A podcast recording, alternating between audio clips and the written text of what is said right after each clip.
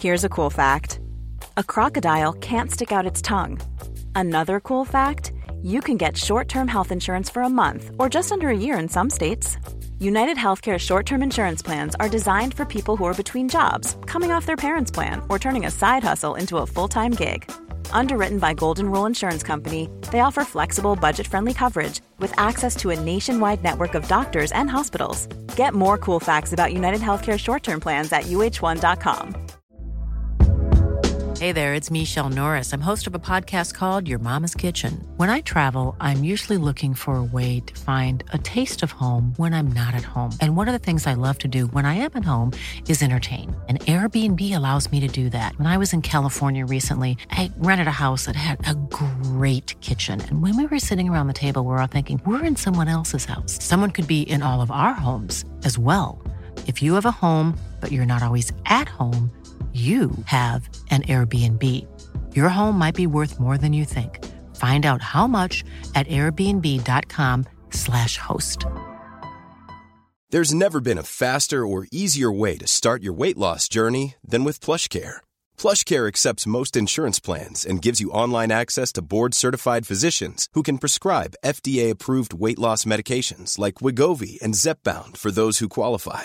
Take charge of your health and speak with a board certified physician about a weight loss plan that's right for you. Get started today at plushcare.com slash weight loss. That's plushcare.com slash weight loss. Plushcare.com slash weight loss. Two men collide, rival nations. It's a primitive clash, venting years of frustration. I guess what I'm trying to say is that if they can change and you can change, we can all change. It's time for Flats and Shanks. Okay, ladies and gents, we're going to uh, we're going to make a start very shortly. If uh, if you can start to grab a seat, uh, I see a few of you have um, been up for seconds already. Please bear in mind, Jason and Flats haven't eaten yet. Where's that Nick? I just saw Nick take about four burgers at the back there. That's pretty selfish. Well done, Nick. Um, I'm uh, I'm Matt Powell. I'm I'm just going to be here, just keep things uh, going along tonight. Um, I, uh, I played with Flats and Shanks at Saracens. I was pretty shit, so I didn't play much rugby. Uh, and then I had the pleasure of playing with uh, Jace for three years at Quins as well. So again, didn't play much rugby there. Um, so a bit of admin. Um, th- well, there's a fire escape there, but just look after yourself. Run. Um, there will be a break. Um, so if you can just uh, sit still for the uh, for, for, the first half, we'll, we'll, go for about 35 minutes, and then we'll have a 10 minute break. Recharge your drinks. Um, and then um, there will be an opportunity for questions as well. Um, the last, uh, the last, lo- last live podcast we did in Bath, uh, you know, people were pretty shy about asking questions, but just go for it. Um, there will be some editing, so if it is really, really shit, we'll just cut it out. Um, so don't worry about that. And uh, if you cannot take any videos, that'll be great because uh, there's a lot of content that gets cut. Uh, Shanks doesn't really like questions or um, stories about his mum, uh, and uh, so, so, they all have to be cut out. So please don't please don't uh, record anything. Um, Jace, I mean, look, Jace is an absolute legend. He, will have a million stories. Uh, he probably could keep going for a few hours. Um, I don't remember too much about my time with Jason in terms of stories. I just remember he's got a massive set of nuts, and um, the whole, the whole teabag initiation is uh, still a bit of a nightmare for me. But um, so Jace will be on top form, I'm sure. Um, we've got the uh, we've got the Welsh albino, and um, and we got Big Fat Dave as well. So it's going to be a great uh, great evening. Hope you enjoy it. Um, and I want to thank um, I want to thank uh, Darren um, from Fuller's. Um, Harriet from the Townhouse and uh, Luke from Guinness, um, uh, who've, uh, who've put, put, on all the food, uh, looking after us with the beers. Um, so thanks very much to all you guys for all your support.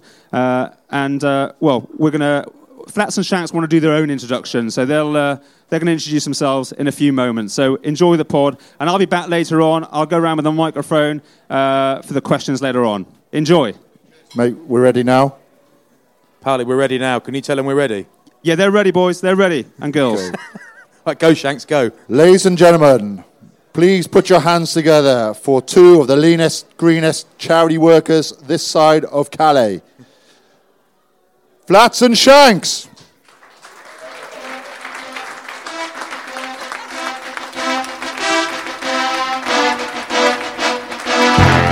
Got my suitcase.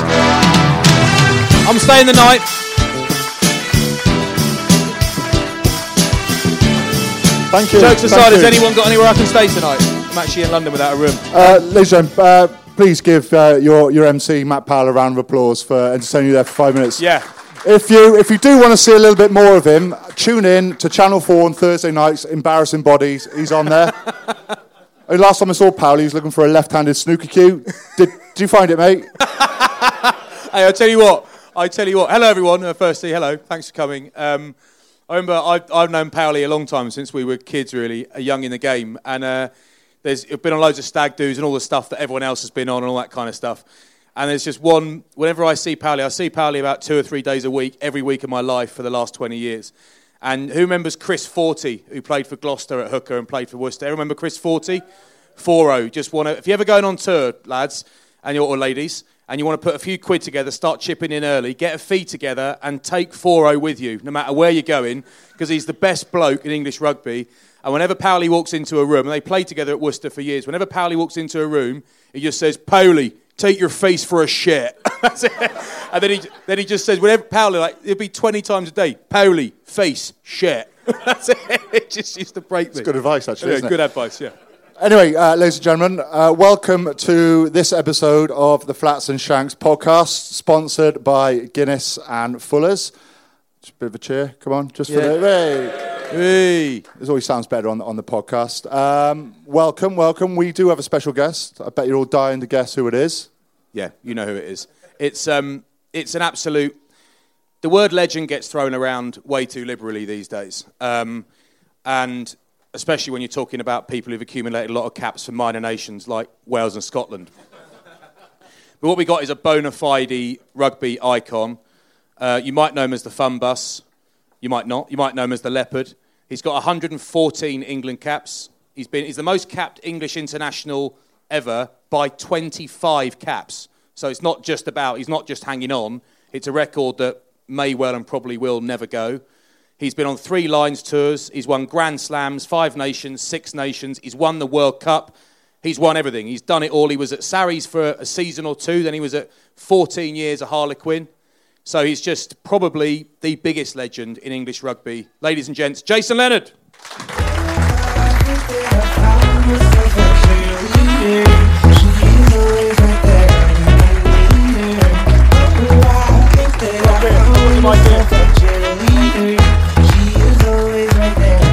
Get you up there, Jace.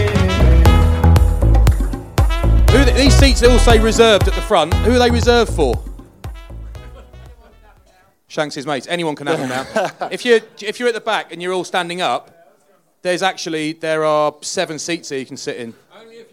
Can we, uh, Yeah. can we get some? Can we get some beers in in Powley? Um, it's the end of Jan. We can pretend not to be Jace is, alcoholics Jace is still on dry Jan, but Shanks and I will have.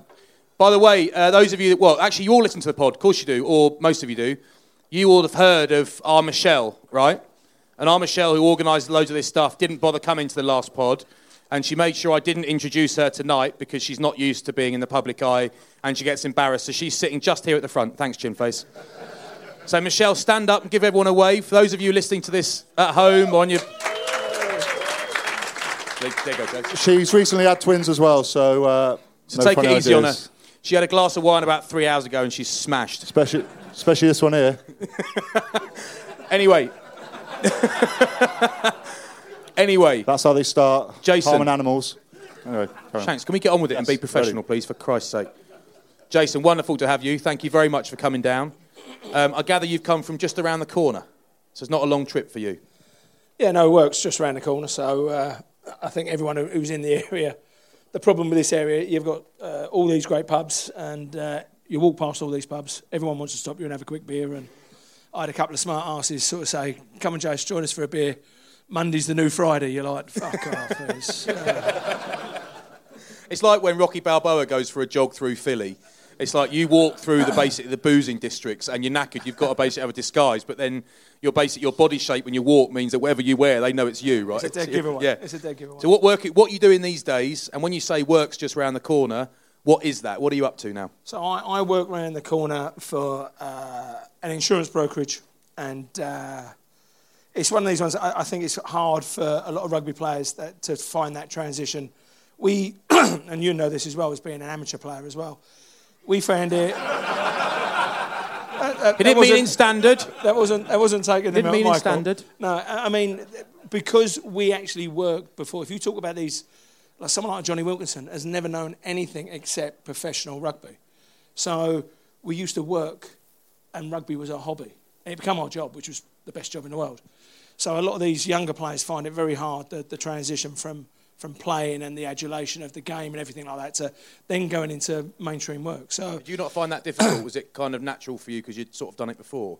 uh, I think I most probably carried on very amateur, like in the professional environment, really. Um, and no, so I, I carried on working while I was still even in the professional game. And, and then, as, as luck would have it, then you fall into a load of roles with the RFU. I, I come and sat in the RFU as a RFU council member. Um, sort of brought the average age down by about 30, 40 years in that aspect. Um, and, and then I was quite lucky that I managed to get on a, uh, uh, a presidential uh, rollout, if you like, because it's like a four-year uh, piece of work. Yeah. You don't just do it for one year; it's four years. Okay. So you're a junior vice president, you're a senior vice president, you're president in the third year, and then your last year you're immediate past president, and then you drop off. Literally, you drop off everything. Then, really, after that. So that, that role, I mean, I saw you a bit during that, sort of before, during, and after, but it always interests me because as president of the RFU, it's a massive role, and I don't, I don't know what it entails, but what I can imagine is you putting suits on every day and going to this lunch, this dinner, this lunch, this dinner. So do you finish the year about eight stone heavier than you start it? Or is it not just dinners and lunches? I think there was a book running on me about how much weight I would actually put on uh, by all the older players, and I think the the highest was I'd, I'd get up to over sort of 22 stone. Yeah, that's and I the danger think, zone. I think I, I got.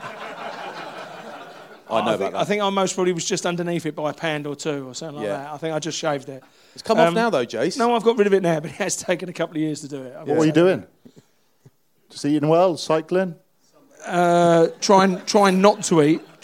When when you're doing this, it, then the, it's great because it's a true, how can you say, ambassador for for the game. So everyone wants to take you. Come to our rugby club. Come and have a few drinks. Come to this lunch. Come to this dinner. Yeah. It, it's it's brilliant uh, the, the the the reception you get from the game.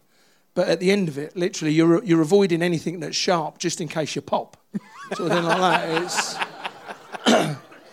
and, and and I mean, it it is one of those ones because the, the role itself, you are wheeled out at every single opportunity, and you feel a little bit like I was going to say, well, a little bit like an American president kissing babies and shaking hands. Uh, Less of a bell end, the American. Yeah, But the, the- one without his thumb over the button, sort of thing like that. there is a there is a visu- you know visually you can see you've lost weight. I mean that's the best thing I like about you, Flats, is that you know you let yourself go and you just don't give a fuck. You know what? We're upstairs, you'd expect us to be talking about like you know lad stories and all that. We've been upstairs for about an hour, and we we were, but immediately before we came down, when sort of Michelle came up and said, "Right, come on down," I was talking. Shanks wasn't really part of it because he's naturally. I was talking to Jace about have you got the weight off, Jace? You know, I've started. You know, and we you do honestly get to a point. I've never been present at RFU, but I go to a lot of events, and you do get to a point. Mine was two weeks ago, last Monday where we had this day out with Lawrence arranged this day out, and I told you I've talked about it in the pod before, but we just had this massive day of booze basically. So we had a load of wine, a load of pints, and more Chateaubriand than 12 large men could manage. And by the end, I mean, they would have been, it's incredibly wasteful when you put it like this, and you probably hate me for it. There's probably, you know, five kilos of meat or three kilos of meat left on the table. We couldn't eat any more. And I got onto my bed in my hotel at about half five, and I was drunk, and I'd overeaten, I had an amazing day with everyone. And I thought, this is, and I didn't eat a, pro- I wasn't ill, I didn't eat a large meal for five days after that day. I, shit, I shit you not. And still now, I'm not eating, st- excuse me. So I'm still now, I can't eat, I'm not eating, lar- I mean, large meals, larger than all of you lot eat, but not as large as I normally eat. And there does come a point where you think it's actually toxic now. It's toxic. And my wife weighs me in every morning now. Like, she weighs me in, and I'm- I'm away from home. And she's last week, and I was staying at this hotel, and she's like, "You weighed in?" I was like, "I'm in a hotel. Go to the gym. They've got scales. I've checked." yeah. So you, you left you left the uh, RFU presidency, um, but you were saying upstairs on the way out though, you've been offered a, another role with a. Almost out the door. It's, yeah, it, it's, it, it, remi- it reminds you very much of um, The Godfather, Al Pacino in the, fa- in the Godfather, like the family keep on dragging you back in, sort of thing like that. So as I was about to leave, uh, so at the end of the season, the RFU has uh, a committee din- uh, a committee meeting, then a, an AGM, so the games AGM, so annual general meeting. And after that, I should have literally just dropped off the perch. That was it. I was done, sort of thing like that. And before I've even left that meeting, the new chairman, uh, Andy Cosslett of the RFU, said, I'll tell you what, Jace, um, we've got the British and Irish Lions role coming up uh, pretty soon. I think you'd be really good at that. And I sort of went, Jesus, Andy, I've not even left the building yet. Can you not wait until, give me a bit of time? Sort of thing like that. He said, just have a little think about it and stuff like that. And it is, it's, it's something that I have said, I'll, I'll go on the board for the British and Irish Lions.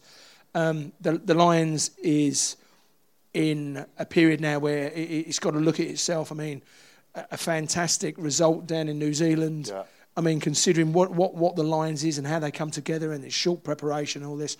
And again, the players involved and the clubs and the great work that they do. So we've got to make sure that we give every single person that goes on a Lions tour a real opportunity of winning it, not just going down there and, and, and gamely getting beaten 3 0, which is what everyone thought was going to happen in New Zealand.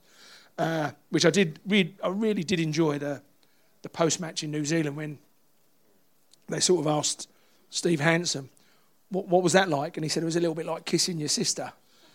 And you're there thinking, New Zealand's a small place.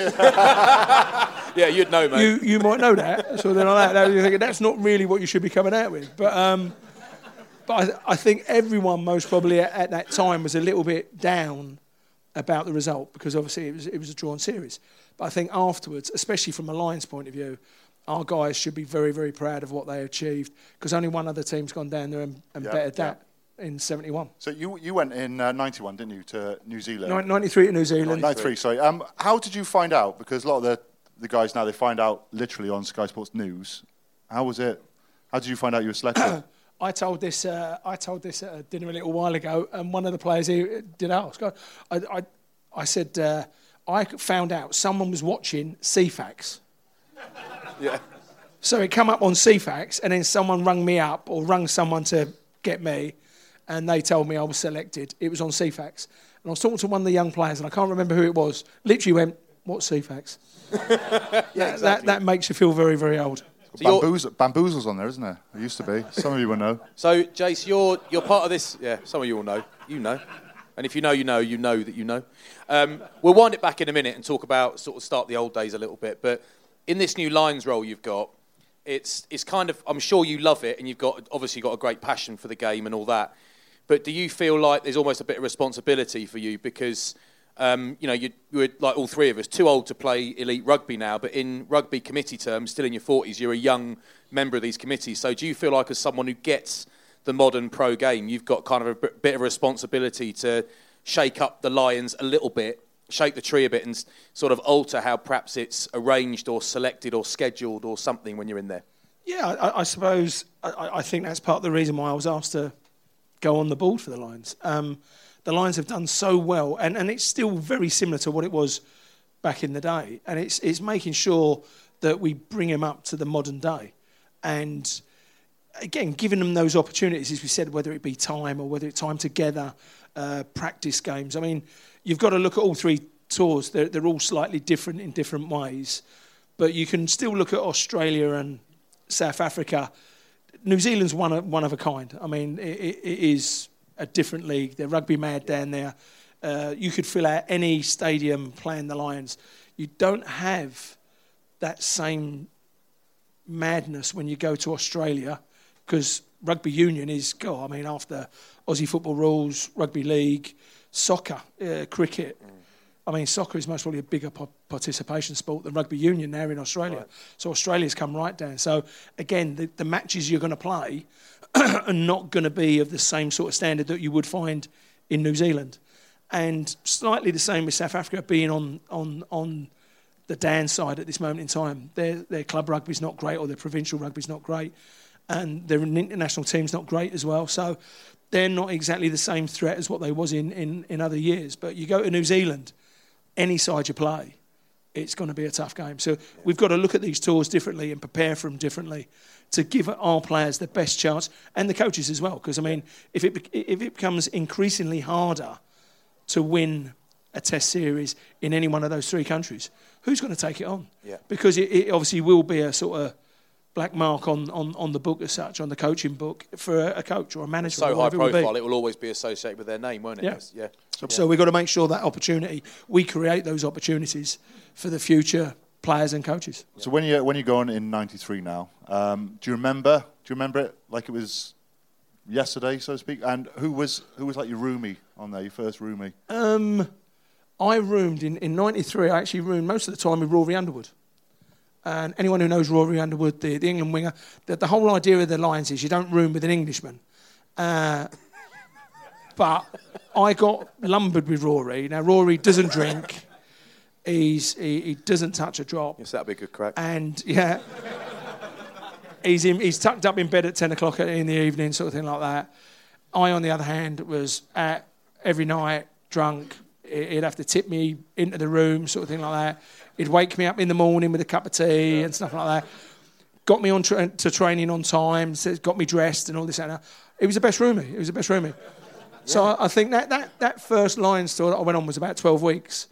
About six of those weeks, I roomed with Rawls because he was the room master. And I said, I, I think I should room with you again, Rawls. Yeah, it's brilliant, lads. And, uh, and it, was, it was just fantastic. But it, the, the tour itself, I mean, that was most probably the last, even 97 had changed that bit. It was still amateur in fun and stuff like that, but it was, we was far more professional. In 93, it was, uh, it was absolute carnage.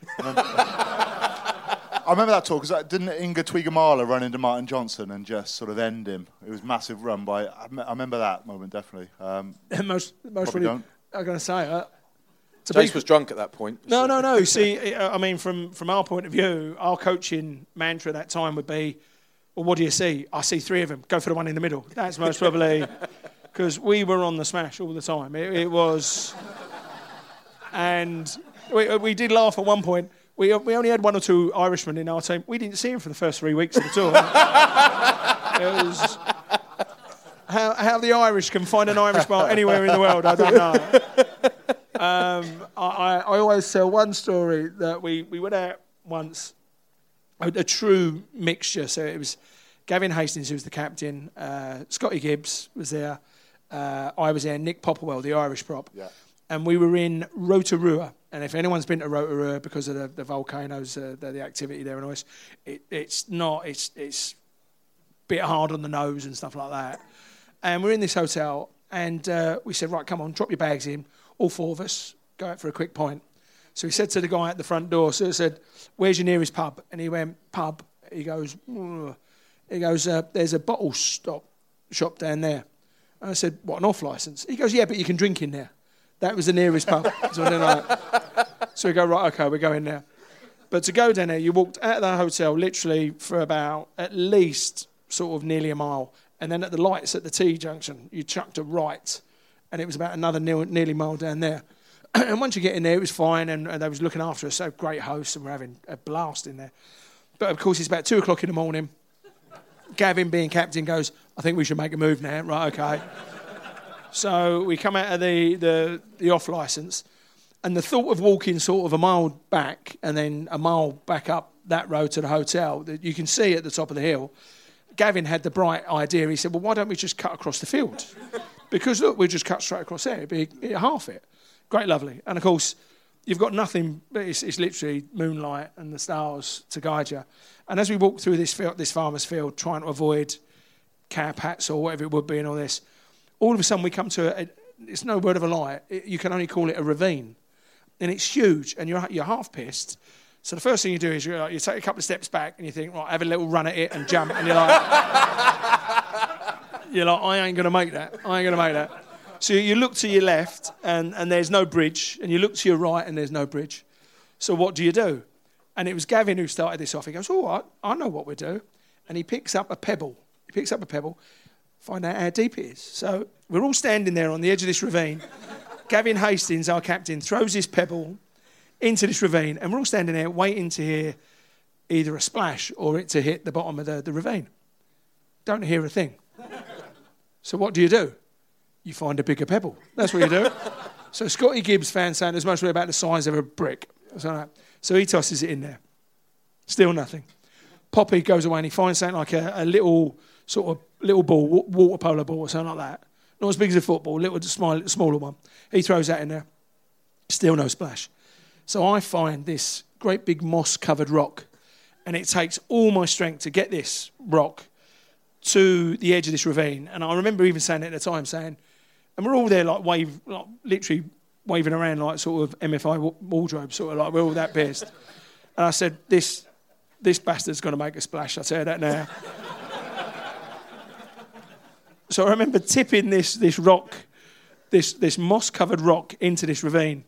And before I knew it, all of a sudden, this, this silver chain link come whizzing past me. and I'm like, and I, I'm even then thinking, what the bloody hell's that? And this chain link's vzz, vzz, vzz. I'm thinking, what's that? And then at the end of the chain link was a bah, and this goat. That's a true story. I mean,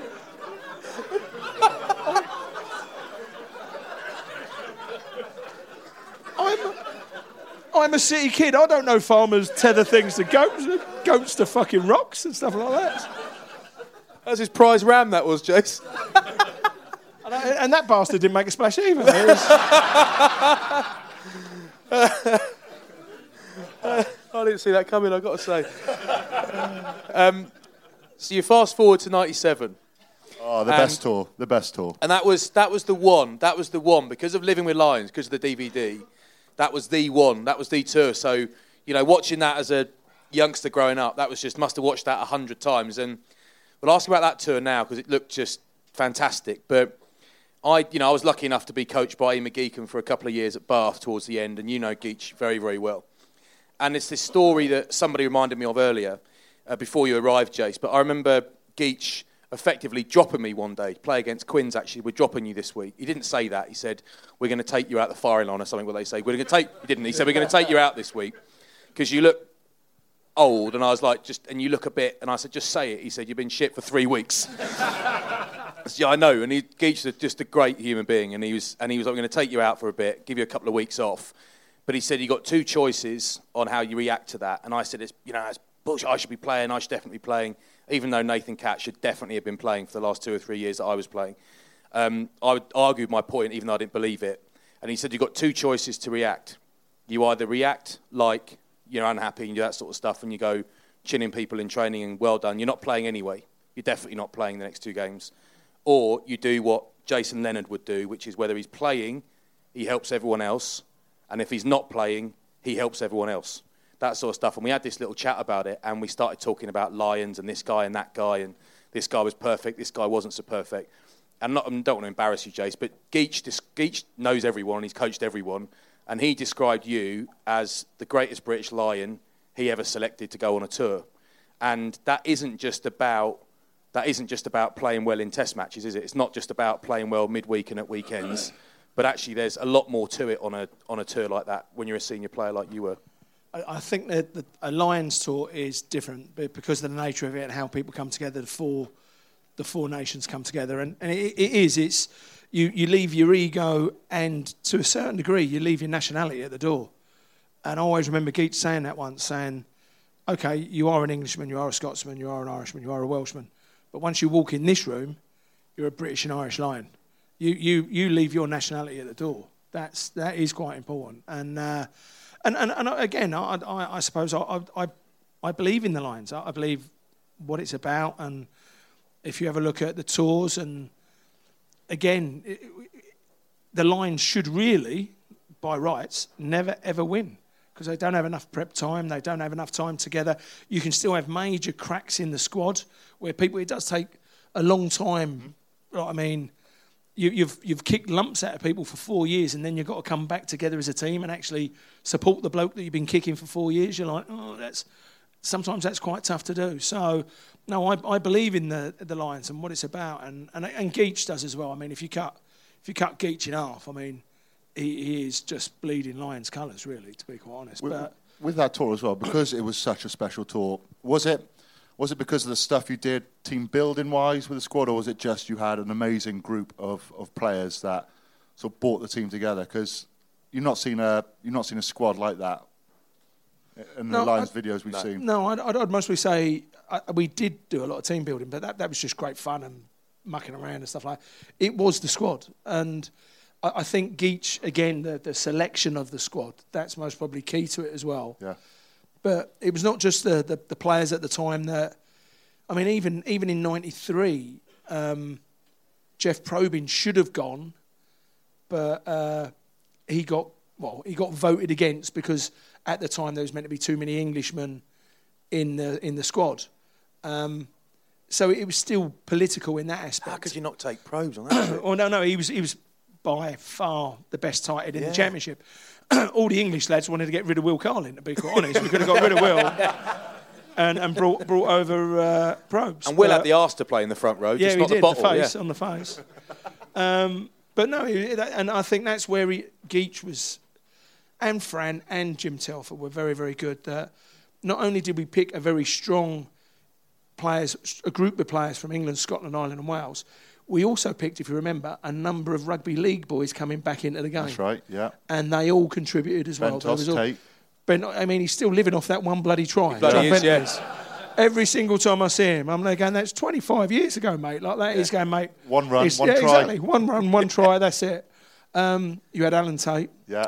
You had uh, Scotty Quinnell come back as well. Scotty Yeah. Gibbs coming back. Yeah. And um, actually, one of them that was most probably doesn't get the recognition that should have done, Alan Bateman, because Oh, yeah. He was player. fantastic in helping everyone else. Very much in the Lions ethos that you were talking about earlier.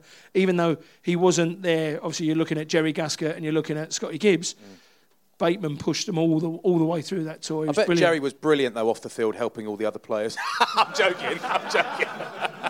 You never used to do team We runs. love Jerry, Did I he? love is, that, is Jerry. that right? You never did team runs. You just walked through a team run like the day before you actually play a Jerry game. did what he wanted because he was better than everyone else. you go Just through ask him, different he'll tell you. situations. Jerry, He's Jerry, right. Jerry is one of these ones. He's a very strange one. He's, he's one of my he's one of my best mates, and uh, very early on in my in my career, everyone used to call him Joan Armatrading in the England side, and I'm there going, why are you calling him Joan Armatrading? He's going, Give well, me me, myself, and I. That's the reason why, something like that. And then with Jerry, I, I walk through town. I'm going up in a tube or going up an escalator or something. I'll always get someone tap me on the back and just say, "Excuse me, uh, Mr. Leonard." I was at a function last night with one of your uh, one of your colleagues, and I go, "Oh yeah, who's that?" Jerry Guscott, and I go, "Oh yeah," and all of a sudden this bloke lets rip. God, he was rude. He was this. He was that, and blah blah blah. Really arrogant and all this. And I go, "Yeah, okay." Can I just say one thing? And the bloke goes, "Yeah, what's that?" He's one of my best friends. And you see this bloke's face just drop. And I, I said, "Mate, it's all right. It's all right. I, I know what you mean. I know what you mean. It's okay." That, but he's not like that, really. He's not like that at all. But on those on those sort of things, he Jerry has, and he's very fixed about it. He won't do anything more than he has to do. If he's ready for it, he's ready. He'll go. What do I need to do anymore? I'm ready to play the game. I'm. I'm I don't need to do any more warming up. There was there's a great story with England years ago, and you it, it would have been just before. Did, did you come down? You come down and done some of the Lympstone stuff with us, didn't Yeah, I did, yeah, Yeah. yeah. So when we went down to, to Lympstone with the Marines, so Clive got us all in there. And it was also sold to Clive as well about not only just doing this, but the Marines assess men on a daily basis. And they assess men, and, and this is where the, the energy sapper come out as Yeah, well. yeah. So it was, you've got leaders. So the Marines find leaders who can lead men. So you've got leaders. And then they use the saying like, I think it was like um, worker bees. So guys who don't want any responsibility, but will just, if you say run at that brick wall, they'll run at that brick wall, sort of thing like people like Danny Grewcocks and stuff Yes, like that. yeah. So people like, Punch a hole in that, yes, sir. yeah. Um, and then and then the last one was energy sappers, and Clive was sitting in with the, the, the major at the time, a lovely fella called uh, Major Adam Molyneux, and he said, Clive, what we will do is we'll assess your leaders, your worker bees, and your energy sappers. Energy sappers are people that are always negative, and they, they drain energy away from the team, from the, the, the unit and stuff like that. Always negative. Clive was all over it like a rash. Yeah, lovely, brilliant, can't wait. So we did our training there, and it was hard training. So we're getting up in the morning, doing all the weights and the fitness, getting up then doing the marine stuff, doing rugby sessions in the afternoon, and then most nights we're doing night excursions and stuff like that, and sort of you, you've got to capture the opposition's flag. And one night, Austin Healey got held hostage, and we beat the shit out of him. I think we beat the shit That out of him. for after about- training. Uh, Yeah. that was- and uh, everyone was, all the Marines going, don't you want to find a flag? No, I don't care. Don't care. um, and then at the end of all this, at the end of all this, so Major Adam Molyneux sits down with Clive, and he's got this book there. Clive's here, open up his book. He's gone, right, go on, tell me. What, what, what, what have I got? He said, Clive, he said, you've got an array of leaders. He's, you, you got, you got Johnson, you've got Dallaglio, you've got Leonard, you've got Back, you've got Dawson, you've got all these players. He said, look, you've got leaders coming out your ears. And of course, Clive's scribbling away, going, great, great, great. What about worker bees? Oh, have a look at Richard Hills, uh, Cockerills, Danny Grewcocks. You've got loads of them as well. And so Clive's scribbling all this way. He goes, so what about energy sappers? And Major Adam Molyneux says, You've only got one energy sapper in your whole squad. He goes, It's so unusual. That doesn't, doesn't normally happen. You've only got one. And Clive went straight away, he goes, Great, lovely. Who is it? Who is it? He's gone. He's out of the squad straight away. He went, It's Jerry Guscott. Clive just shut his book like that and he went, Can't get rid of him. He's my best player. And he just, exactly, exactly. There's le- every team, every team has sappers, don't they? Every team. They go for sappuccinos with their mates. Um, we got one. In, there's one in Wales, Gethin Jenkins, right? He's the grumpiest bloke ever. And uh, So we saw him the other week in the street, didn't we? And he actually smiled. Like he spoke to us for about three, four minutes in the street in Yeah. Cardiff. It was a fake smile, but he tried, didn't he? he did. So it was like a wedding smile. And um, He hates people. Hates all of you. Hasn't met you yet. 2005, right? Wales, we beat Ireland in the last game, okay, to, to win a Grand Slam. And it's not been won in Wales for years and years, 20 odd years. And uh, we're out in the change room after, right? And we're all like excited and we're all over the moon. You know, It's, it's amazing. And I look at Mellon, and Mellon just sat there like, like you, um, just, just like this. I say, mate, what's up? And he just goes, oh, mate, think how long it's going to take to get out of the stadium tonight. and you're thinking, mate, you've scored a great try. Um, you've charged down Ronan O'Gara, which was down to me because I lose the ball in contact. Not many people know that, all right? Um, so Yeah. try assist, second Must one of the day. that one. Um, but every every team has has um, sappers, don't they? But uh, just going back to his point, you know, you went to the Marines training. Weren't you? Weren't you meant to be the next Jason Leonard? Yeah, yeah, yeah. Uh, there's still time, mate. Well, yeah. I was um, one What- of the questions what we actually happened, got on mate? Twitter was for Jace was uh, when did you realise Flats wasn't going to be? Thing is, what ha- what happens is, what happens is you get you got a legend like Jace, and what you don't ever want is to be compared to someone. It's like someone runs quick next week, and they say, "Do you reckon you be the new Usain Bolt?" No, I'm not. So I knew I had a chance of being a half decent player. I was a cocky little twat. But I tried my best and I was tried hard in games, that sort of stuff. I didn't think I was any better than I was. I knew I had a reasonable chance of getting some England caps, but I just knew that with the people that were around were getting injured less than me, more robust, more talented, and probably more professional. So I just knew that. But for the first couple of years of my career, it was like, this guy's the next Jason Leonard, this guy's the next Jason Leonard. Then they stopped writing it. I blame politics and injuries. That's all it was. That's I- the only I- things it was. I actually remember the moment when that actually happened, and that was uh, your first cap was. Uh, we've spoken about this before against South Africa in South Africa in 2000, where I had uh, a rush of blood, and there it was a close game. Um, their fly half was a guy called Van Stram, uh, very similar to a Wilkinson, very Wilkin Wilkin esque, sort of like literally kicking over goals, big tackler as well, and he's a bit of a thug as well. He's a bit of a uh, dirty player, and we were underneath their posts. Not much in this game. Just before half time, five minutes before half time, Van Stram come over and killed the ball. I had the, the rush of blood, and I've just come in with both knees, and I've knee dropped him in the back, in the bottom of the back, small of the back. I remember it so and well. I've heard him squeal. And the referee, Stuart Dickinson from Australia, standing there, and he's blown the whistle. And he's gone, and he, he's a nice guy. He's a really nice guy, this ref. And he went like that. He said, said I'm sorry, Jace. Mate, that's, that's right in front of me. So then he goes, I'm, I'm gonna I'm gonna have to send you to the bin. And I went, well, if you would have blown your whistle when he actually come off his feet and was killing the ball, I wouldn't have done it, would I? So then like that.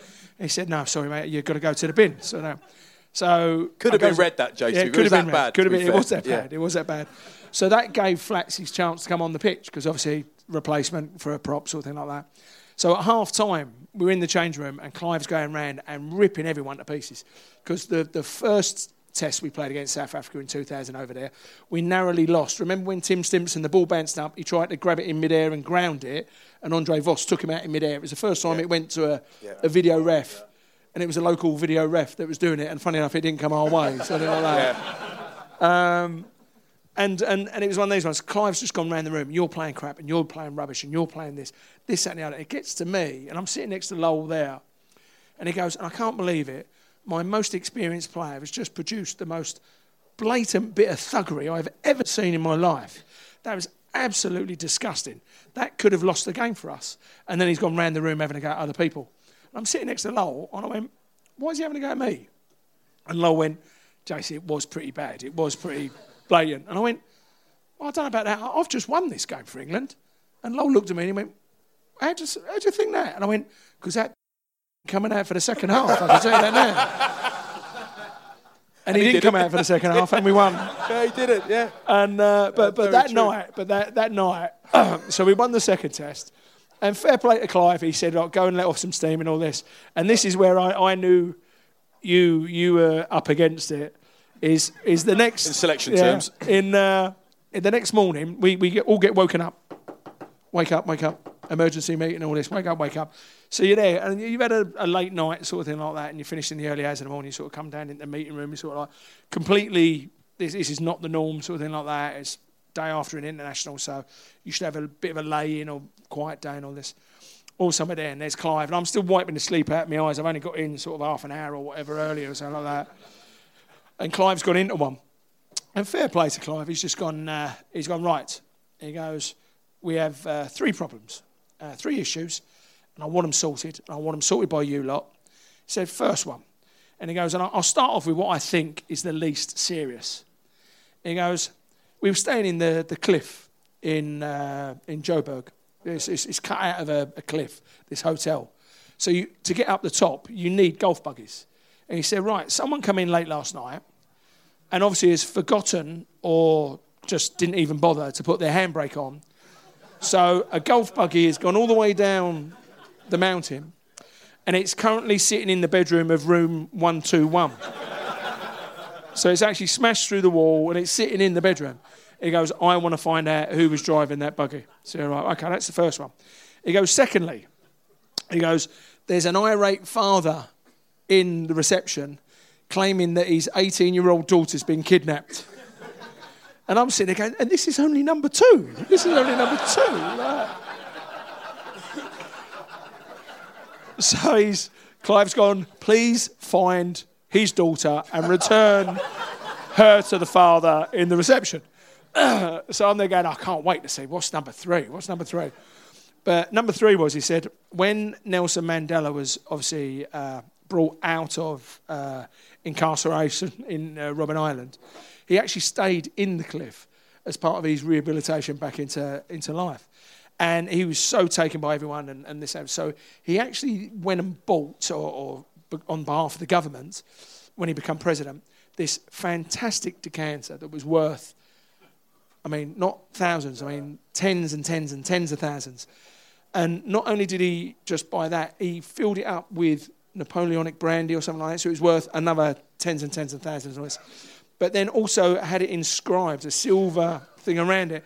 But actually, and it's signed by Nelson Mandela in this silver. And, I he said, This sits pride of place in the hotel behind reception.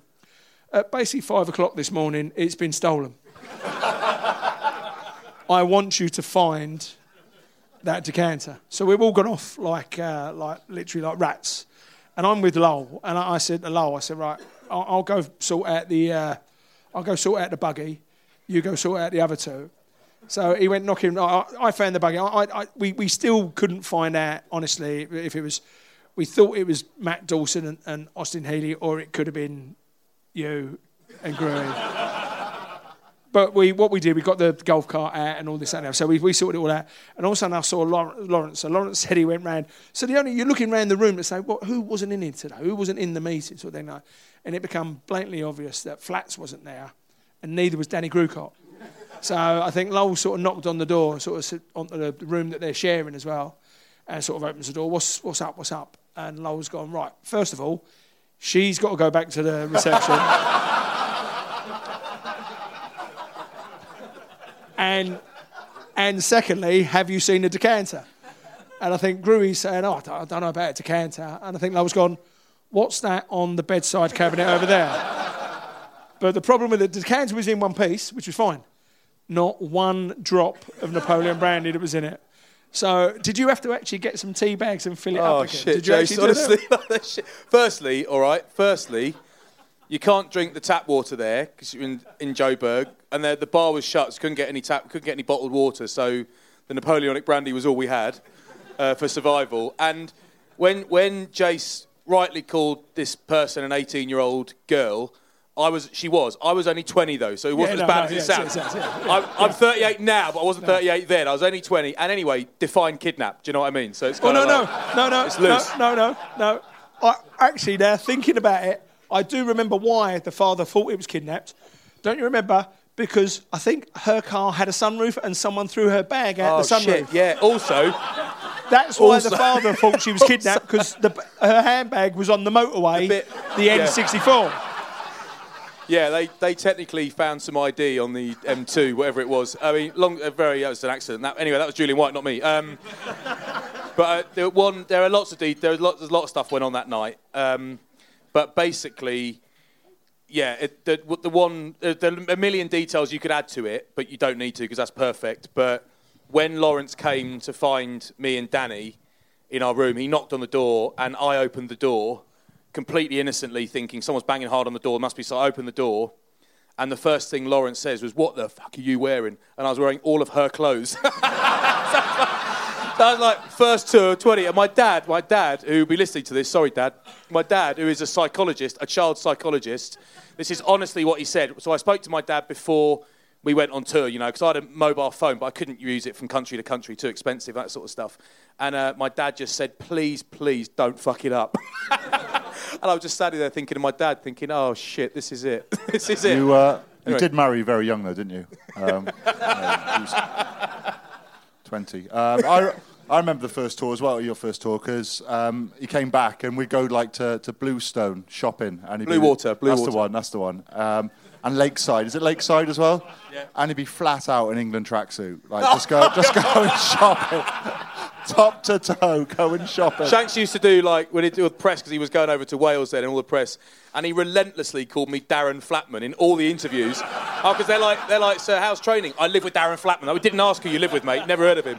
And it was Darren Flatman, Darren Flatman, until one day the Western Daily Mail or whatever it was printed Tom Shanklin's prop Darren Flatman. It was the best, the best day of Shanks' life. He cut it out and put it on our notice board in Stoke Newington. It's The like, best thing up. we uh, went about living together was I, I can't believe he actually asked me. He he had to ring his mum to ask her how to cook a bacon sandwich. Like, That's actually true. That's not actually a joke.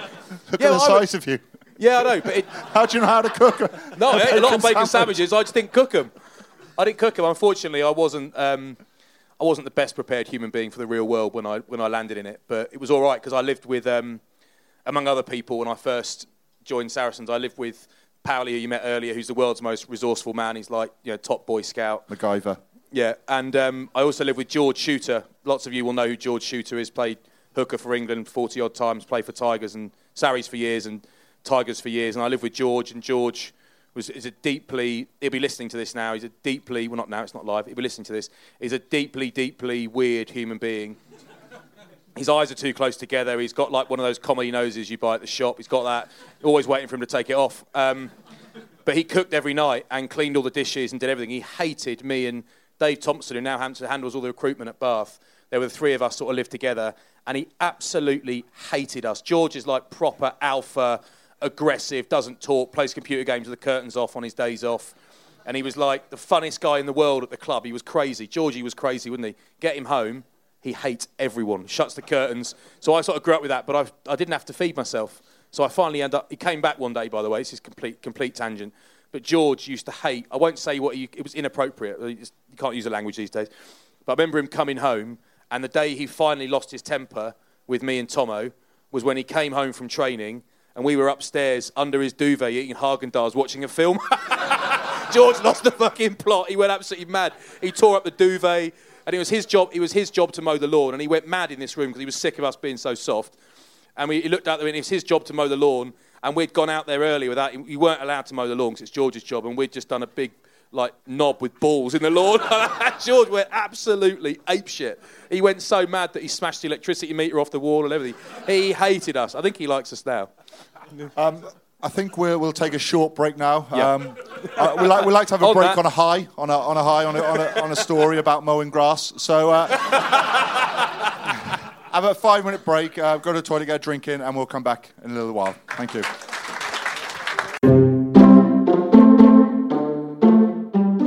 Right, while Flats has just whizzed off, still with that IBS problem, I think.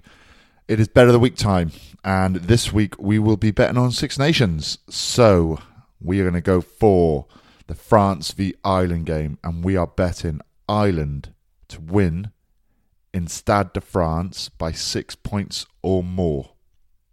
So get on it. Um, terms and conditions do apply. All the money that we raise during these bets go to children in need. Good luck to you. Mom deserves the best, and there's no better place to shop for Mother's Day than Whole Foods Market. They're your destination for unbeatable savings, from premium gifts to show-stopping flowers and irresistible desserts. Start by saving 33% with Prime on all body care and candles. Then get a 15-stem bunch of tulips for just $9.99 each with Prime. Round out Mom's menu with festive rosé, irresistible berry chantilly cake, and more special treats. Come celebrate Mother's Day at Whole Foods Market. Hey, it's Danny Pellegrino from Everything Iconic. Ready to upgrade your style game without blowing your budget? Check out Quince. They've got all the good stuff shirts and polos, activewear, and fine leather goods, all at 50 to 80% less than other high end brands. And the best part? They're all about safe, ethical, and responsible manufacturing. Get that luxury vibe without the luxury price tag. Hit up quince.com slash upgrade for free shipping and 365 day returns on your next order. That's quince.com slash upgrade. Mom deserves the best, and there's no better place to shop for Mother's Day than Whole Foods Market. They're your destination for unbeatable savings, from premium gifts to show-stopping flowers and irresistible desserts. Start by saving 33% with Prime on all body care and candles. Then get a 15-stem bunch of tulips for just $9.99 each with Prime. Round out Mom's menu with festive rosé, irresistible berry chantilly cake, and more special treats. Come celebrate Mother's Day at Whole Foods Market.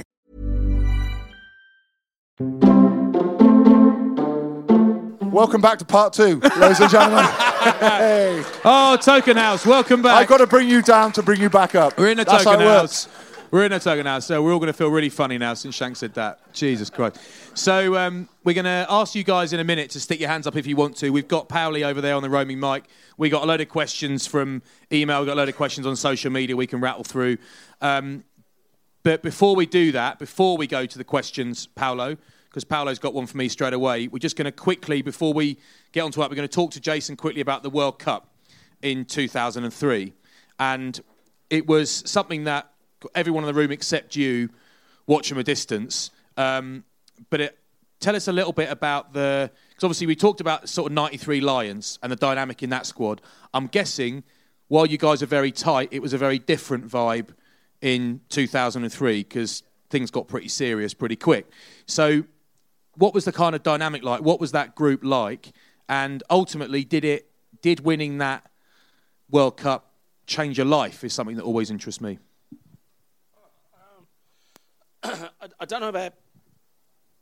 It, yeah, it must. It must, in some aspect, most probably changing your life that bit. I, I think um, you just become recognisable. I mean, even with the body shape and stuff like that. But then people, I always remember the first after the Rugby World Cup when we come back, there was a rake of dinners. So I think Lawrence Dallaglio had a couple, Neil Back had a couple, Dorian West had a couple. Matt Dawson had a couple all testimonial dinners and all this. So you're always going at a black tie dinner and all this. And I always remember walking into one of them, and there's a husband and wife. There's black tie bash. and this husband stopped me with his missus next to him. He said, "Mr. Leonard, I just want to shake your hand. Thank you for the best day of my life." And literally, his wife has stood next to him and just smashed him on the sort of arm and the chest. And he's gone, "What? What? What?" And she's turned around. She's gone, "What about our wedding day?" And what about the birth of our two beautiful daughters? And he went, darling, I'm sorry, I'm sorry, I'm so sorry. And he's still shaking my hand. He said, as I said, the best day of my life. so, so I was in the domestic straight away. So then I like, I, th- I think that's most probably what, again, what it means to other people and stuff. Like That, that's the game changer, and people will always know where they was. Some people hiding behind the couch. Some people had to take the dog for a walk and, and stuff like that because it was so fraught and stuff. Um, I mean, but that group was quite tight um, for different reasons. The, with the Lions, we, we'd gone through hard times together, winning games, losing games. We lost Grand Slams along the way. People forget that that they talk about the Grand Slam of 2003, and then the, that two-year run into the World Cup, beating Australia, beating New Zealand away, South Africa in 2000, uh, and then the, the games. And it was it was a little bit like it was ours to lose to a certain degree. Did it feel like that? Did you feel confident that Yeah. you were going to go and win it? Yeah, yeah we did, uh, uh, and that's not cocky. That's we'd beaten everybody in, in that sort of eighteen months, so there, well, there wasn't anyone there that we we felt particularly worried about on our day. And, and I mean, all rugby's like that on your day. Um, but for me, I, I think if you have a look at the makeup of that squad, we, we had certain players lost family, lost kids, so there, there was bigger things going on than just rugby. Um, family were ill and stuff like that at the time, and, and that squad pulled together and, and helped our mates. It was one of that. So it wasn't just the rugby and the games and the, the highs and lows. It's what's going on in people's personal lives as well and stuff like that. And it was tight. And I mean, even as you say, it, you're still having fun. I mean, there, there's a there's a great one that that um, 2003 game down at uh, the Millennium Stadium, where we played the game, but the function was back at the stadium. So we went back to the St David's Hotel. hotel Yeah. and um, come back into town afterwards. Now, if anyone knows Cardiff after an international, it's like the Wild West. It's like the Wild West. And it's great fun. And, and, and, and, and I did sort of question whoever decided to do this, why do this? Because we're going through Cardiff now in a massive traffic. So you're not moving, you're most probably moving about three miles an hour. We've got this bus that has got this great big rose and fucking England written all the way down the side of it. So once you go past Chip Chip Alley, you're getting nothing but bags of chips and kebabs and everything's being thrown at the bus. And we're getting abused and this, that, and the other. And, uh, and I always remember sort of Neil Back next to me. There was one bloke abusing Neil Back about something or other. And Neil Back's just looking at him going, How big's your dick? Is it, is it that big? Is it that big? And, and this bloke's going mad. And, and then some bloke started playing chicken with the, the, the bus. And he's playing, he's jumping in front of the bus, he's jumping out the way of the bus, he's jumping in front of the bus, he's jumping out of the bus, sort of thing like this. But what he didn't realise, because he's obviously pissed, this bus has got great big overhanging sort of wing mirrors like this. And about the third or fourth time he did it, fucking smash straight into this wing mirror. Night, night. This bloke's on the floor, there's claret everywhere. So we've all, we've all pulled off the bus. We've all pulled off the bus. And it's not very often you see Martin Johnson as the calm, collected one. So he's trying to calm everyone down and going, look, mate, you come here and all this. And, and his mate's pissed, going, he did that on purpose. He's going, did it on purpose. He's, he's been playing chicken with a fucking bus for eight times. So then I didn't do it on purpose and this and the other. I'm standing there. Jono's, Jono's trying to get everyone back on the bus. Like, guys, guys, calm down. Look, we don't want an incident. Calm down. I'm standing over this bloke who's now got claret all over his face, laying on the floor, and I'm going, did that hurt? That looked like if that hurt. Did that hurt? did that hurt? Something like that. And it was just one of these ones, but, but like funny things like that. That you, you actually still remember that. That night, Jonny Wilkinson didn't want to come out for a beer because he went, well, after the carnage that, that has just been before the dinner, like not in a million years. I went, no, everyone's gone back now. So it would just be Cardiff, it'd be fine noise. We went out and we had a great night. We went to a couple of the bars. Everyone, again, appreciated the game and stuff like that. And that's what makes those games special. Yeah, the, the a win and stuff like that, but the, the memories that go with it as well and stuff like that. And, and we had, during that season, that, that 18 months, I'm pretty sure you could remember something of each game and, and afterwards, and the beers and the camaraderie and the crack and stuff like that. And that went all the way through to the World Cup in 2003. I mean, I still laugh that all the Aussie press that used to hate us um, used to stand as we was leaving the stadiums. They'd all stand on the corner of the where the, the exit is for the, the buses for the players, and of course they're all calling us Dad's Army and all this. And literally, as we get past, we'd all start singing. Who do you think you are kidding, Mr. Hitler? If you think old England's done. And we'd be blasting out, and you can see the English press on this side pissing themselves Loving it, laughing. yeah. all the Australian on this side going, what's so funny about that? What's so funny about that? One thing that always, one thing that always interests me was I was a very young kid and I was on the, I got to come for a test week with the England team. Right, there was no club game at Sarries, so you were playing and Vix was playing and I think Phil Greening was playing and John O'Noy's guys, whatever, playing against Ireland at Twickenham. And I, I knew, of course, Paul Wallace was playing and he was recently back from the Lions and he was being called the best tight head in the world. He probably was at that point or close to it. And I remember just being, un- I wasn't playing. I was unbelievably nervous. And if you'd got injured, I still wouldn't have been playing. I was just there to learn the ropes, you know, and see what it was like. And being on the bus, I was unbelievably nervous. I've never been nervous my whole, you know, ever since I started playing as a kid. And I remember thinking, God, bloody hell, how does Jace do it? How does he cope with these nerves and that sort of stuff? And I remember looking at you on the bus, and he just winked at me. And he said, All right, son? I said, Yeah, but I thought you were calm as that. And then Phil Vickery walked past, and I was about, I said, sort of after you, Vix. He goes, No, go on, boy. After you, mate, you know. Sort of super chill. This is like hour, hour and 20 minutes before kickoff. And I was blown away by it. And it, I've always wondered you wake up on World Cup final day, and I know you got a ton of caps by then, you had a ton of caps by the World Cup final, but you wake up on that day, are you bricking it? Are you looking forward to it? Is it are you looking forward to it, excited, or is it just another Saturday and it's time for breakfast? you're not you're not bricking it. I'd say you're, you're looking forward to it. You're excited by it. You're not um, you're not you're not worried. It's definitely not another day. That that's for sure. Because of the late kickoff, you had a big lay in as well. So that's a some people still get up very early. I was there fine. No, you have a big lay in because it's a, a late, long day, sort of thing like that. Um, we meetings were all fine. It was pretty calm and relaxed. I always laugh with Clive. Me and Clive had a deal. I was 36 at the time, and our warm ups for games were getting longer and longer. We had a, a great fitness guy called Dave Reddin, and uh, obviously, great nickname Otis. I mean, that was really well thought through, that, weren't it, Otis Redding? Uh, but this guy was brilliant and uh, absolutely fantastic, and actually, most probably one of the unsung heroes within that, along with the coaches and all this. But he was brilliant for us. And uh, all our, all our warm ups for these games now were getting longer and longer. It started off, it would be a half an hour warm up, then it was 45 minutes, then it was getting up to about just uh, under an hour. and I remember saying to Clive before the World Cup, I said, Clive, I've got to have a word about these warm ups. And he went, What's that? I said, Look, I'm 36 years of age. I can do the warm up or I can do the game. I can't do both. and and fair play to Clive, he just went, Jace, you do what you want to do. So then like that. So you do all the warm ups and you go, oh, Right, okay, great, lovely, I'm done. Thanks. Doing a little bit of a Jerry, doing a little bit of a Jerry. And, and literally, you see the guys, well, you know, no, I'm done, I'm done, I'm fine. I'm just going to go back in the changing room now. No, fine, brilliant. Like he that. let you so, do that, it's nice. Yeah, that. he let, he yeah. let you do it. So, But there, was there any nerves? No, not really. Jono didn't say a great deal before the game. Um, he didn't need to. Not that he says much anyway. He don't know many, No. many words, so. Um,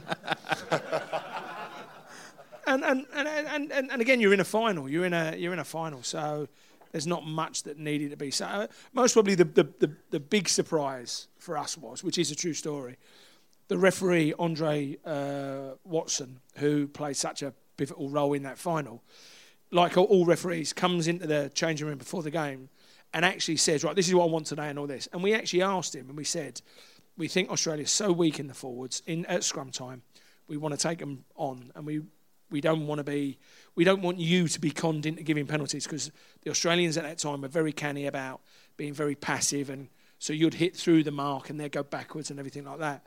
And and the reason why is that they'd quite happily do that and get a free kick because they might not have got the ball anyway in their own scrum. Yeah, So um, we, we're trying to say that to the referee, and he's always been a good ref. He's, he's very much a, uh, a yes sir, no sir, three bags full ref. You don't say anything to him, even if he's just made an absolute howler in front of you. Just go, good, good decision, sir. Something like that. It's you can't say anything to this guy because he's a proper, real disciplinarian. And um, and he come in, he said, guys, no, he goes, I won't give away any penalties at all. He goes, I'll only give away penalties as long uh, as I, I can see it and I can put my mortgage on it. That's what he said to us. So we went great, and he actually did do that for about the first. 30, maybe 40 minutes, and then Yeah. it started going a bit awry after that. Yeah, he did, yeah. And there's a true bit. So that last scrum that you see of the 80 minutes, where actually he banged Trevor Woodman for Yeah. not going down in the scrum, which actually only was a free kick offence. But because he was so pissed off with Trevor Woodman, he gave him a proper penalty, sort of straight arm. So it's three points. But as the scrum come up, Steve Thompson, who's not the brightest of people, actually had a dig at the referee with this in the back of the mind, as in won't give away a penalty unless I can put my mortgage on it. Steve Thompson's just turned around to Andre Watson and said, Tell you what, ref, you must have a fucking shit house.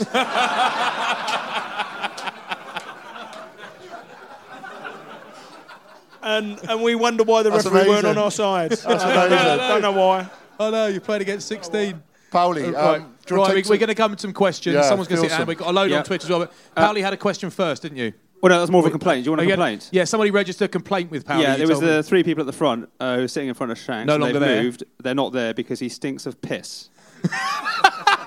cat, pi- cat piss, apparently. You- actually, actually, it's funny you should mention that, Powley. Shanks actually does smell of piss, but he smells of. he actually genuinely smells of dog piss because he got because we were filming this thing this morning, and we were over at uh, Mike Tindall's house, and Mike and Zara have got about 38 dogs and 37 staff and 38 dogs. And Shanks has got this lovely blue like puffer jacket that he wears around the place. He's really chuffed with it. It's quite new. He left it down, and he's sitting upstairs. He's and he's got he's walked in from the car park earlier, and he's like, something smells funny, and he takes his jacket off. He's been wearing it. It's been raining as well, so it's seeped in a little bit. And a couple of tins, his dogs are in season, and I think they're getting a bit funny about smells. and they, they pissed on his coat. uh, pissed on it, and it's gone through to his shoulder, but he don't want to take his jumper off because he thinks it ruins his look. Thanks, Dave. Same dog that pissed in your mouth, I think. right, we've got a uh, question Um, at the yeah, back here. got, have we got any questions? Questions, Hi guys. yeah. Um, just uh, uh, fascinated by the uh, like the psychology of someone like Jace who's been there and done it for so long.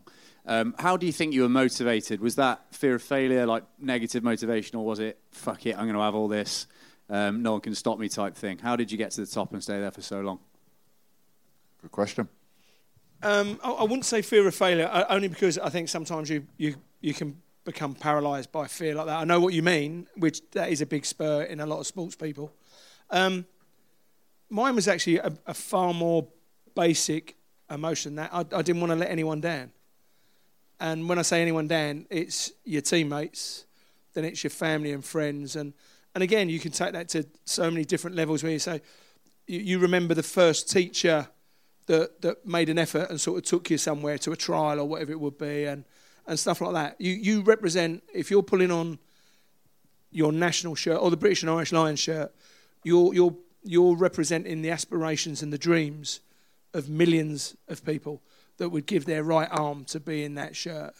And, and sometimes people talk about the shirt, and, and again, that's another emotive thing as well. When you sort of you see players, they grab the badge. Whilst again, I think the shirt is very important, and to me, the badge is very important. The most important thing is what beats beneath the badge. If you've got a big heart there, you want players like that in your team. If you've got a small heart, you won't be playing in that team very long. And that was the most important thing for me was making sure that I got the respect of my teammates, uh, the respect of the opposition that you're playing against. That's what I wanted most out of the game. Win, lose, or draw, it doesn't matter after that. As long as I get that, if we all play well enough, you hope you get the win. Doesn't always happen. But that's what I always, that's how I played the game. That's how I always saw myself as looking at it. Lovely, great question as well. Uh, Steve, yep, another one over the back there, Paolo. Cheers. Hi. You said something interesting. uh, Hi there. You all right? Oh, I lost one. No, we got it. We got it. Um, you said something interesting earlier about how failure as a Lions coach is the ultimate blot on a copybook of a coach. So, given that Clive Woodward presided over the greatest Lions shit show of modern era, Hey, he also won a World Cup, mate. He, did, he went. how much of that World Cup win was down to an amazing group of players, and how much of it was down to the sort of slightly eccentric management style? Um, I, I- I think there is a, a real partnership in there. I've got to say this now that um, I, I, I think with Clive in 2005, we, we most probably was all a little bit caught up with what happened in 2003. And again, it doesn't come around that easy. That took us six years, seven years to get to that stage in 2003. Clive tried to replicate that in six or seven weeks, and it just it wasn't going to happen. And again, as I said, you've got to look at New Zealand as the ultimate. It's not. It, it- it's different than South Africa, and it's different than Australia. So, I really felt for him there in, in that aspect.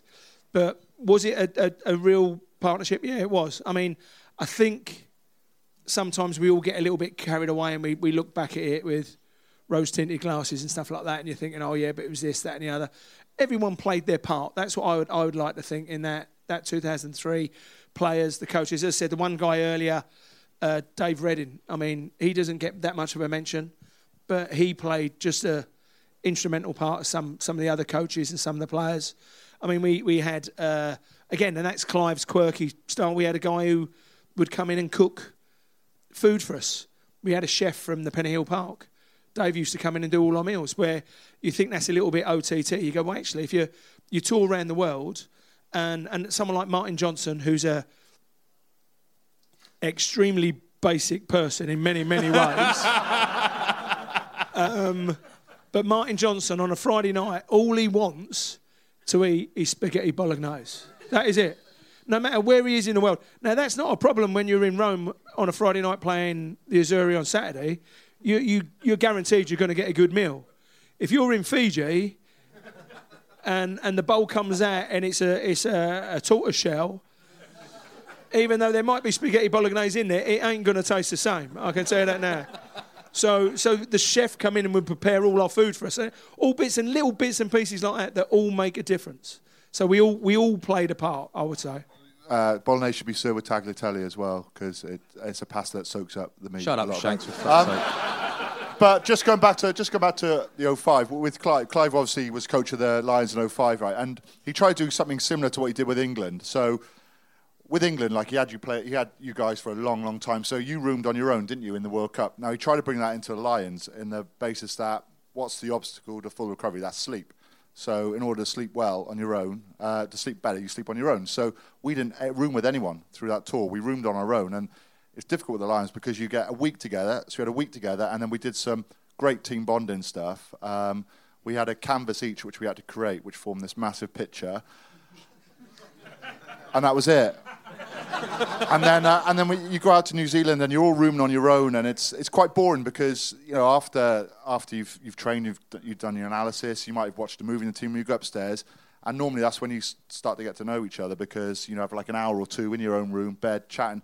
There's nothing, nothing at all, and I'm telling the amount of boys that needed glasses when they came back from that from that tour. Not me, I'm Bloody fine. hell. Um, Uh, but- right, we got. Is it Matt at the back? Yeah. It's Matt, isn't it? We met earlier at the bar. Yeah, Matt. Cheers. Hi, Matt. You look very smart. Ja- ask, oi, ask your question, will you? Uh, this is specifically for Jason. Um, as somebody who's been at the top end of the RFU, who realistically do you think could follow Eddie Jones after 2019, but also work with him?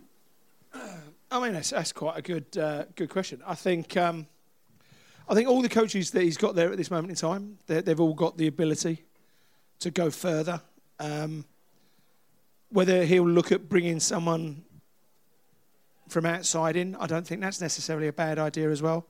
I mean, at some point, you would love to see personally. You have a look at some of our our club coaches, them to get sort of dragged in on a, a sort of years basis, see if they could cut it as well. Some someone for me that I think is doing a fantastic job. Whether he'd make the move because he's doing so well would most probably be a Rob Baxter to see get him involved in that setup. He might actually say it's not for me and, and stuff like that. But again, you you got people like Borthers and, and, and those guys, Guzzy, they're all good coaches. It's now making sure that Eddie in that transitional period again, Eddie finds someone that he can go, that is the person to take it forward.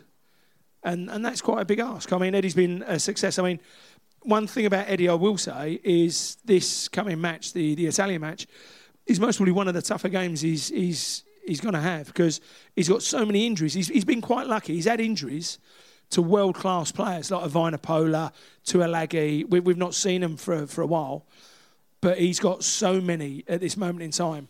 So it will be a real challenge to see how they cope with the game on Sunday. I've got to say that now, and that'll be a, a test of his character as well. But do I see the, them being other coaches coming in? Yeah, definitely. Maybe from outside coming in as well. But I'd still like him to be replaced by an Englishman. I've got to say that now. I really do. I suppose the problem you got, like if someone like Rob Baxter takes that position and it doesn't go well, where does he go from there? You know, he's got a great job at Exeter. You know, he's, he's going to go back down and, he's- have to and he- start again. And he's made no no Not no that I sec- care. he's no, he's made no secret here. He's he's made no secret to it. I, I think he feels very much so that there's still a job to do at Exeter. Yeah. And okay, they won the Premiership the other year, and and they, they want to go on into Europe and this and the other. So again, it, it, it, what he'll he'll do, Eddie's he's a character, and he'll be thinking completely out of the box and stuff like that. But you could see Eddie bringing people in from outside to say, well, let's see what they if they can cut it in that international environment. And that's the skill set that I think he has. He will he will pick someone who will make, I think, a, a very good fist of it. I think he will. and you you know it's going to be someone we weren't expecting. That's what I always like about Eddie Jones because you don't quite know what's coming next, and you know, sort of it'll be Boris Johnson or someone, won't it? That's all coming.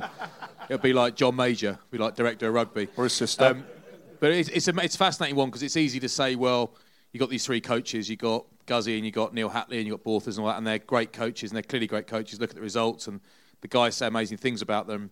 So one of them deserves a promotion, and it's it's not about deserves all the time. It's partly to do with that, but actually it's about how different that job is because what they do now is, I I happen to know they work brutally hard. Those coaches. So you think oh, I got 10, 12, 13 games a year. How hard can it be? They their schedules are brutal. It is very very aggressive workload that Eddie Jones you know sort of demands of them. But that's fine because they're all mega hard working blokes. They always were. But actually, what you're asking them to do in Eddie's job is a similar workload, but they, they effectively become, yes, they're coaches, they're, an, they're analysts, they're also steering the ship. They're not just looking after their little unit, so it's much broader, which means they can't give the area they've always given the detail and the focus, the detail and the focus anymore. They have to look at other stuff.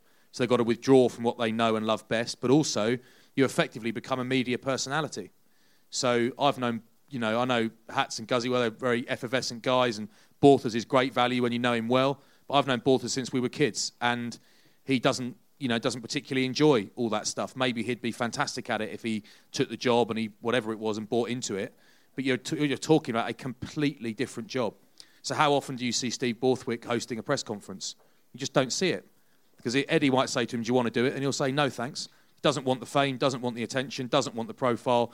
Just happy to work his ass off without anyone seeing or knowing about it.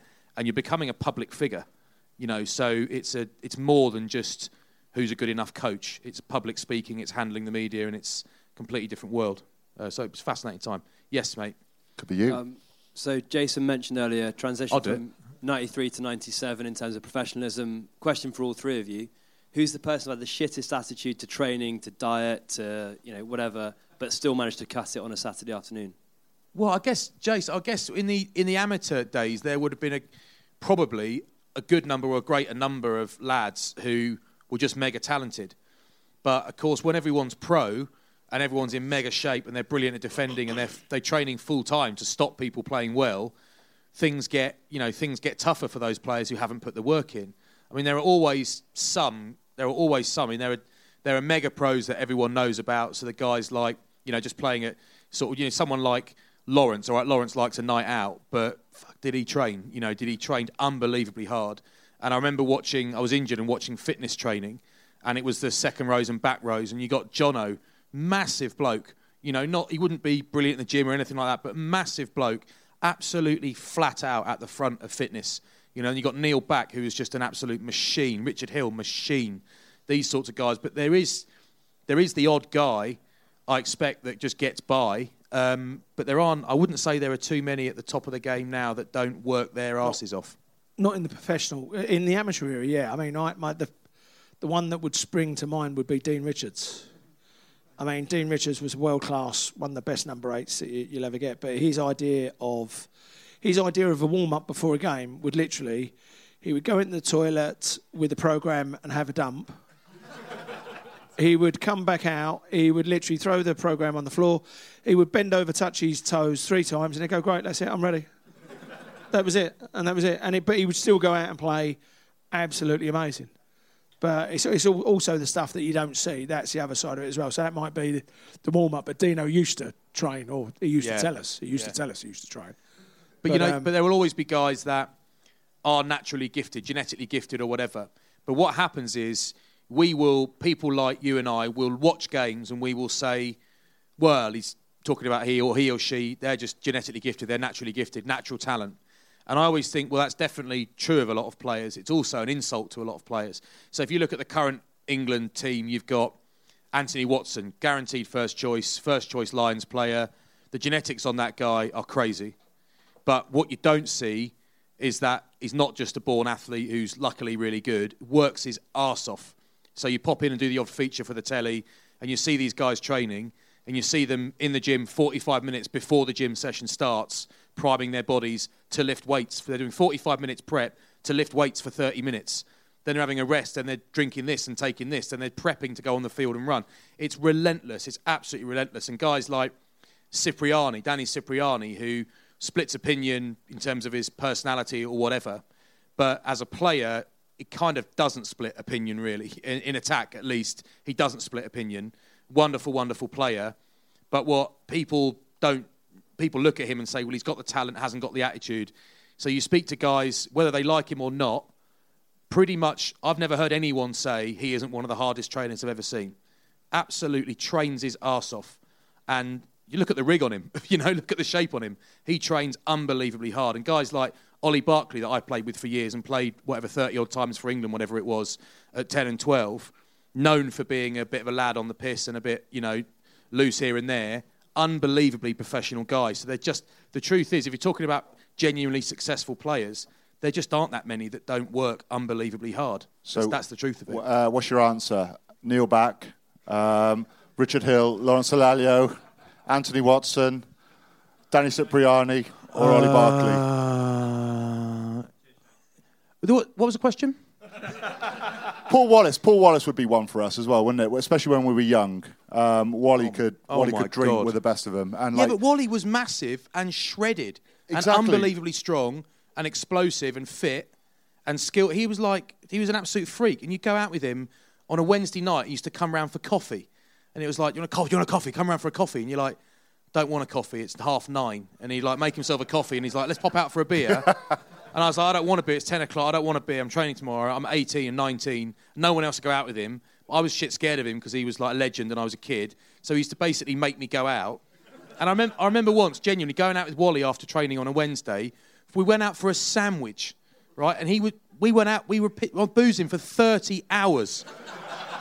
30 hours. So I, I had a full night's sleep this honestly, I had a full night's sleep in Eros nightclub in Enfield.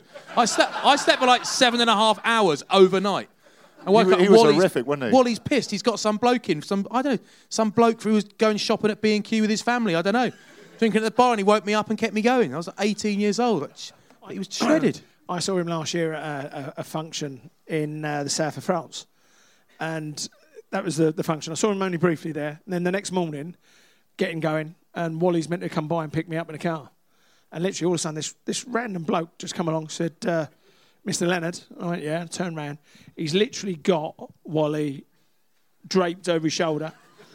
He's gone, I, I believe he's yours. He goes, I've looked after him all fucking night. And I went like I said, you can fuck off. I've looked after him for 20 years. Fuck yeah, right exactly. off. Something like that.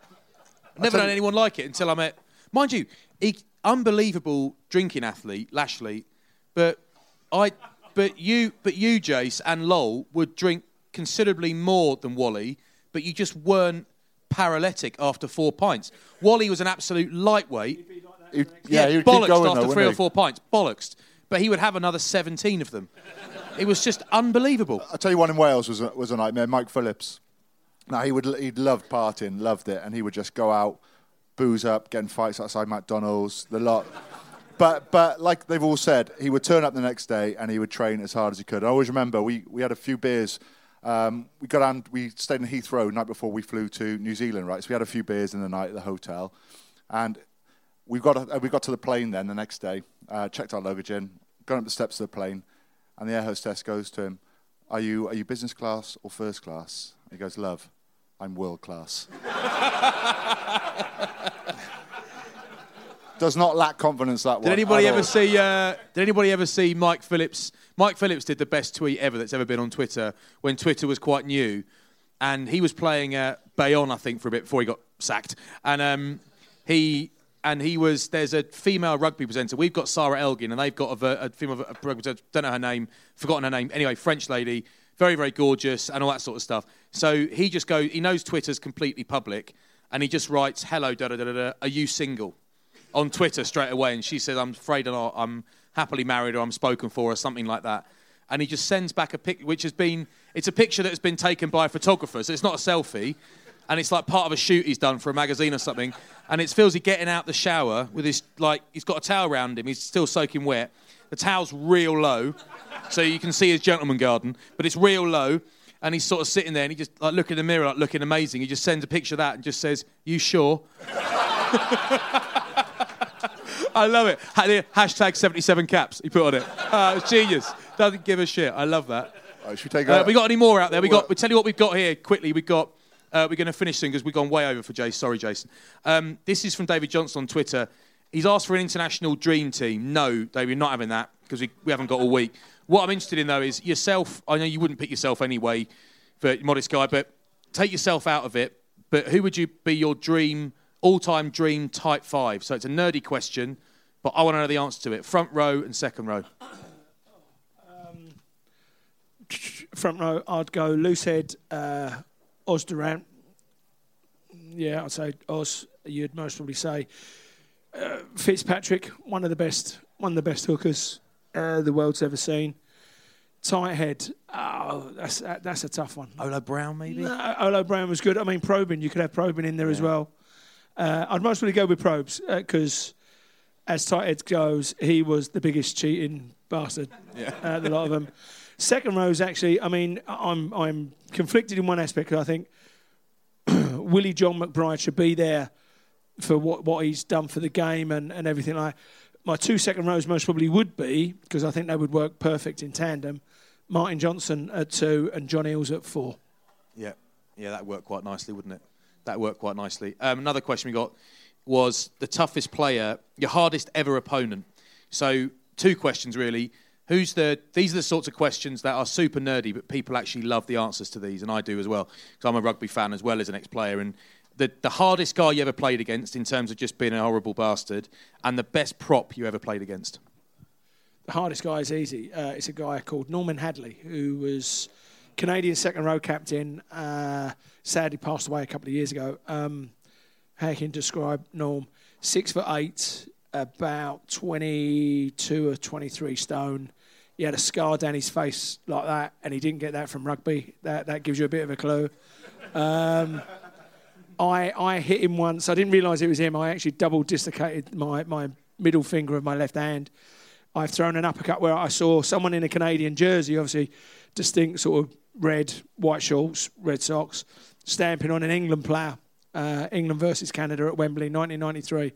And I've hit this guy with a great uppercut, and I felt the crack, my, my, my finger, but literally his jaw. So I went, great, lovely.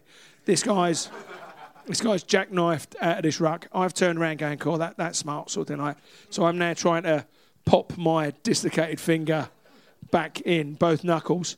It's a lovely sunny day at Wembley and at the old stadium. It didn't work, Jason. No, it didn't work. Look at that. That didn't nice work. And straight, look at them.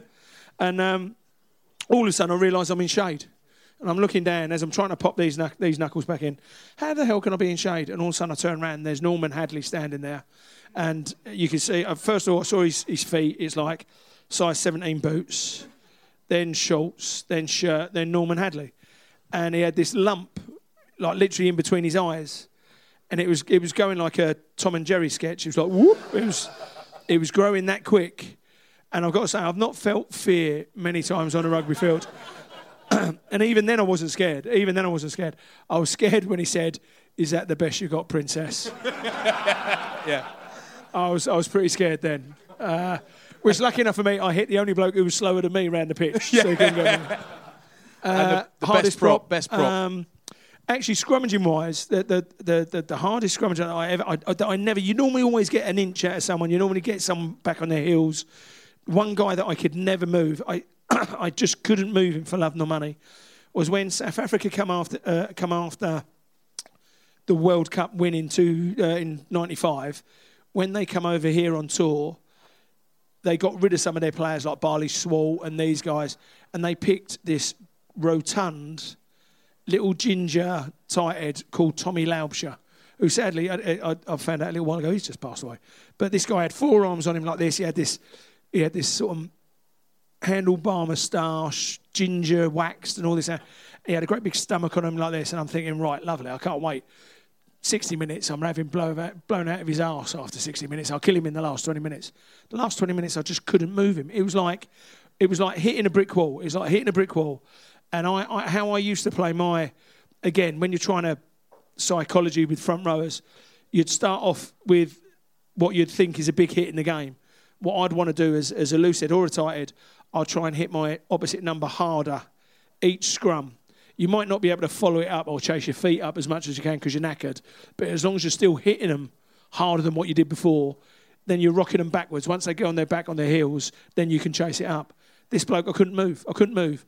And I remember shaking his hand afterwards saying, mate, that's amazing. This and the other. He's got a great big stomach on him like this. He was this and the other. And he went, oh, no, we'll have beers and this and the other. So we we're having a few beers afterwards. So the next game was, I don't know, Fiji or whatever it was. So you do the, an- the analysing of the game. And then I found out why he wasn't knackered. The fucker walked from scrum to scrum to scrum. He didn't run anywhere. That he was didn't your error, run Jace. anywhere. I'm there like going, I, I wish I'd known that. I That wish was I'd your known error. that. I mean, that was a big part of my game was walking. I've got to say that now. Now we're gonna we've got we've gone on too long, and Jace, I Yeah. apologise for that, but it's been great. We've got one final question from Twitter from Mark Scott on Twitter. Question for Jace: Does he remember the time Eastern Counties played at Warwickshire in the Colts final at Twickenham, and he dressed the Queen Victoria statue at Royal Holloway College in one of the players' kit, pissed the night before the final? Is that a bit niche, or is he talking shit? No, that's true. Uh, uh, uh, the, the reason the reason why um, I was able to do that, the the, the, the final in the Colts, was um, in the semi final. I'd, uh, do you remember a number eight that played at Wasps for a while, then London Irish, called Howard Lamb? No, nothing I do. A no. big, big, chunky, big, chunky guy.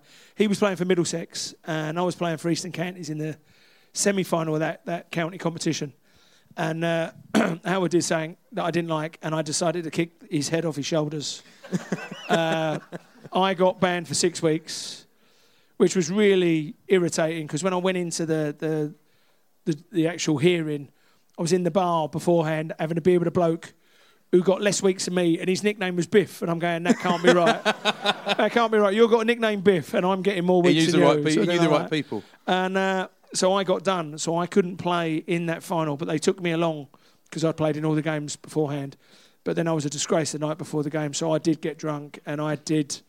Uh, I did do that, and I also I also climbed up the top of the hotel's flagpole and stole their flag as well. Fucking strong flagpole, that. Excuse my language. and uh, and I, I actually You sure it wasn't I- a pyramid? I put yeah, no. And I remember putting Eastern Counties on it as well, so I had this flag at the game as well. And you've got the hotel they're going, I'm sure we're missing a flag, something like that. It was one of those. So yes, there's there's lots of little stories like that about me. Oh, that's great stuff. There we are. Uh, ladies and gents, um, it has gone on a bit longer than that. Apologies to all of you and all of you listening at home or on the tube. And again, sorry, Jace, we said an hour. It's gone on a bit. We apologise for that. Um, um, but we've absolutely loved it. It's been a great pleasure. Thanks to everyone at Token House. Thanks to the Fullers and Guinness and Diageo crew, top people. Thanks to Michele for your continued support. We love you, yeah. Um, Thanks to Powley. Thanks to uh, Powley. for Thanks to Powley to Chim Face for introducing us us earlier on. He's a Um, great guy. You two, you two are doing a, a cycle soon, aren't you? Is that right? Well, you're at the Atlas, the Atlas Foundation. Atlas Foundation. With there's a cycle, Jace. I couldn't make it last year. Um, I mean, I'm very happy to support the charity. It's just, do we have to do the actual bike ride? Can we just not drive it and just donate the? It's it's 80 miles. It's 80 miles. How many days? It's it's not easy, mate. It's not easy. I mean, I've got a backside that should never ever be in a racing saddle. I've got to say that now. the racing saddle will be in your backside, presumably. exactly, yeah? Same as mine. Yeah. Um, yeah, uh, it's it's a tough day, mate. But you'll be able to do it. You'll be able I to did- do it. I I'll did- tell I you did a now. s- Yeah, go on. Yeah, definitely. Yeah, Well, definitely. I, I yeah. did one. Uh, I did one about a year ago, right? Oh, and you- honestly, my backside, you probably that is ki- it absolutely kills, doesn't it? I said to my missus, "What do you think that is?" And she said, "Ring sting." I said, well, "What the hell's he going to know?" Bloody hell. Good night, everyone. Thank There you. Thank you, Thank you. Jason.